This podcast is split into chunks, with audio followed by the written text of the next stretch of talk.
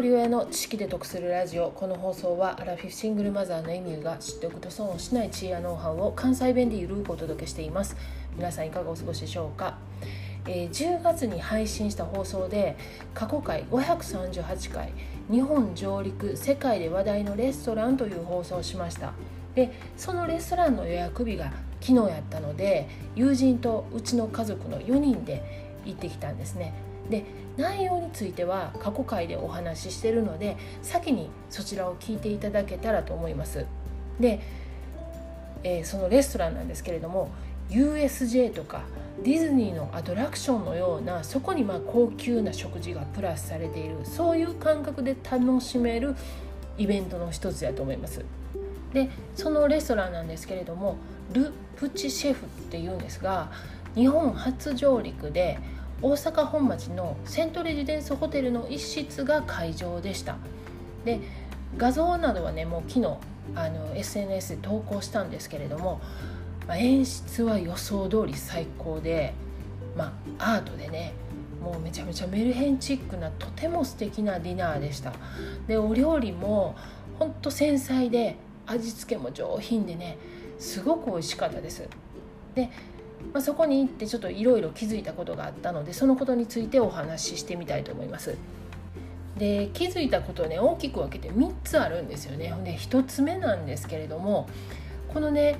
レストランの予約日の数日前にねホテルから電話かかってきたんですよね。でその電話の内容がねあのコースの予約されてるコースのことでっていう内容やったんです。やあはいはい何ですか?」って言ったらあのお料理のコースがね2万4500円と1万8500円と9000円のあのコースがありますと。でこの9000円のコースはお子様専用のコースなんですけどもそれを4つ予約されてたんですがこれはどうしたらよろしいですか？って連絡があったんですよね。でえー、と思って私ねその9,000円のコースがあると思ってたんですよ。でもねこれ9,000円はお子様コースやったんですよ。だから子供しか注文できないコースなんですって。そしたらねその上のコースで言うと1万8500円なんですよ。でね1人9,000円の食事代でもねもうこんな私らみたいな生活水準仮想級の庶民がねもう払う言うたら相当じゃないですか。それ倍以上なんですよね。でうわ思ってもうどうしよう思ってね。せやけどねもうどうしようって私迷った時はもう行くって決めてるんでもうあのすいませんって言ってあの1人は子供やから、まあ、その9,000円で。であと3人は、まあ、大人なんで1万8500円のコースでお願いしますって言ってもう予約し直して。で行ってきました。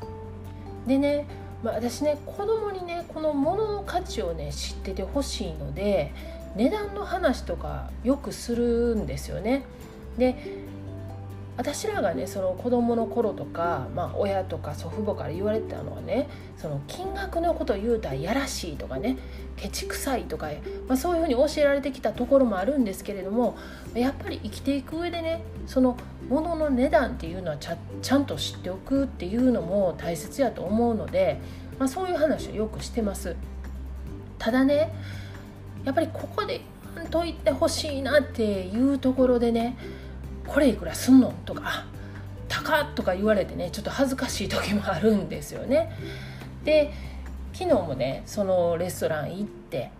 で飲み物頼むんですけど、まあ、ワインとかね、まあ、大体相場わかるじゃないですか。まあまあそこそこするんですわ。で子供らが頼む飲み物ねで息子にねあの何飲むってパッてこうメニュー見せたらまあ全部1500円ぐらいするんですよ。でコーラも1500円やしオレンジジュースも1500円やしどれするって言って。ほんならちょっと息子もちょっと引いてましたわ。でもまあもうこれしゃあないねんって言って。ほんならコーラ言うてコーラ頼んで。すごいなんかこそこそねちょっと店の人に聞かれたらちょっとやらしいしこれスーパー行ったらなって言ってコーラ100円もせえへんのになとか言ってすごいやろっていう話をしてて。でコーラ来てで飲んでみてって言って飲んだら息子が「なんかこのコーラ美味しいって言うんですよね。絶対同じコーラやんと思って。でもなんか美味しいって言ってね。ほんでね水もねなんかこの水美味しいって言うんですよ。普通の水やのに。なんか滑らかやとか言うてね。ほんまになんかそちょっとねあのこの値段となんかこう雰囲気でねいろいろこう味も変わるんやなと思ってたんですよね。でまあ数何日か前からねそのあのナイフとフォーク使わなあかんからっていう話したりとか、まあ、こうやって使うねんでとか、まあ、ちょっとあの恥ずかしいことになったらあかんからと思って前もってこういろいろ話をしてたんですよね。であの食べてる途中も「ママ」って言ってあの上手に食べれてるって言うから「うんめっちゃ上手に食べれてるわ」って言ったらなんか上手に食べたら美味しいなって言うんですよね。ああそうかそうかって言ってねもういつももう出てきたらぐわーがっついて食べるんですよ。もう噛みなさい噛みなさいって言うてんのにもうぐわーがっついて食べるからそれも絶対あかんねんでって言って前もって言うてたからね。ほんなゆっくり一生懸命食べてましたわ。ほんななんかゆっくり食べたら美味しい言うてね。ああよかったよかったと思ってたんですけどもまあこれがねあの1つ目。でしかもね私ね数日前にあのやっちまった事件がね減ったっていう配信してるんですよね。もう説得力ないわと思ってもうやっちまってまくってるやんと思ってね。もうほんま恥ずかしいなと思ったんですけどこれがまあ1つ目なんです。気づいたことの。で2つ目なんですけどもこれはねスマホの使い方なんですよね。でレストランでね演出されてる映像をねみんな一生懸命スマホで撮ってるんです。で私も撮りました。でもねよくよく考えたらね、まあ、みんな同じやつ撮ってるんですよ。だからそれをね見たかったらまあ娘が撮ってるとかねその SNS 上でも同じやつがアップされてるんですよ。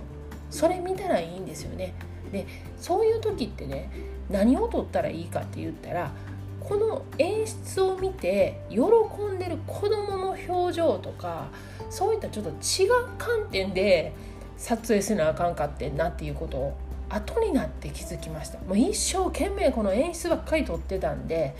いやいやいやいやちゃうかったやんと思って、ね、それがね気づいたことの2つ目です。で3つ目なんですけれどもこれはねこのレストランのイベントに行くっていうことをね最初に言っておくかサプライズにするかっていうのでまあいろいろ変わってたなと思うんですね。でそれはねどっちも一長一短あると思うんですけれどもうちはねこのレストランに行くことをねもう予約した時から子どもたちに言ってました。でその演出がこういうのやっていうのもあらかじめ見せたんで「うわめっちゃいいやん」って言って「行きたい」って言ってもう子供たちはその2ヶ月ぐらいずっとこのここに行けるこの日にこれに行けるっていうことをめちゃめちゃ楽しみにしてたんですよね。でどんどんどんどん日が近づいてくるとあともう何日やなあそこ行けんなって言うて、まあ、めっちゃ楽しみで共有の話題もできるしよかったんですよね。ただね感動っていう観点で考えたらやっぱりサプライズの方が多分ねもう何倍も感動できたと思うんですよね。で今回思ったのはねそのどっちがいいとか悪いとかっていうんではなくてそのこうしたらよかったとかああしたらよかったっていうねその後悔とか、まあ、反省点っていうのは、まあ、いろんな場面で出てくるんですけれどもそういうこともね結局はねトレードオフなんやなって思ったんですよ。で何を選んでもプラスもマイナスもなくてやっぱり大事なんてね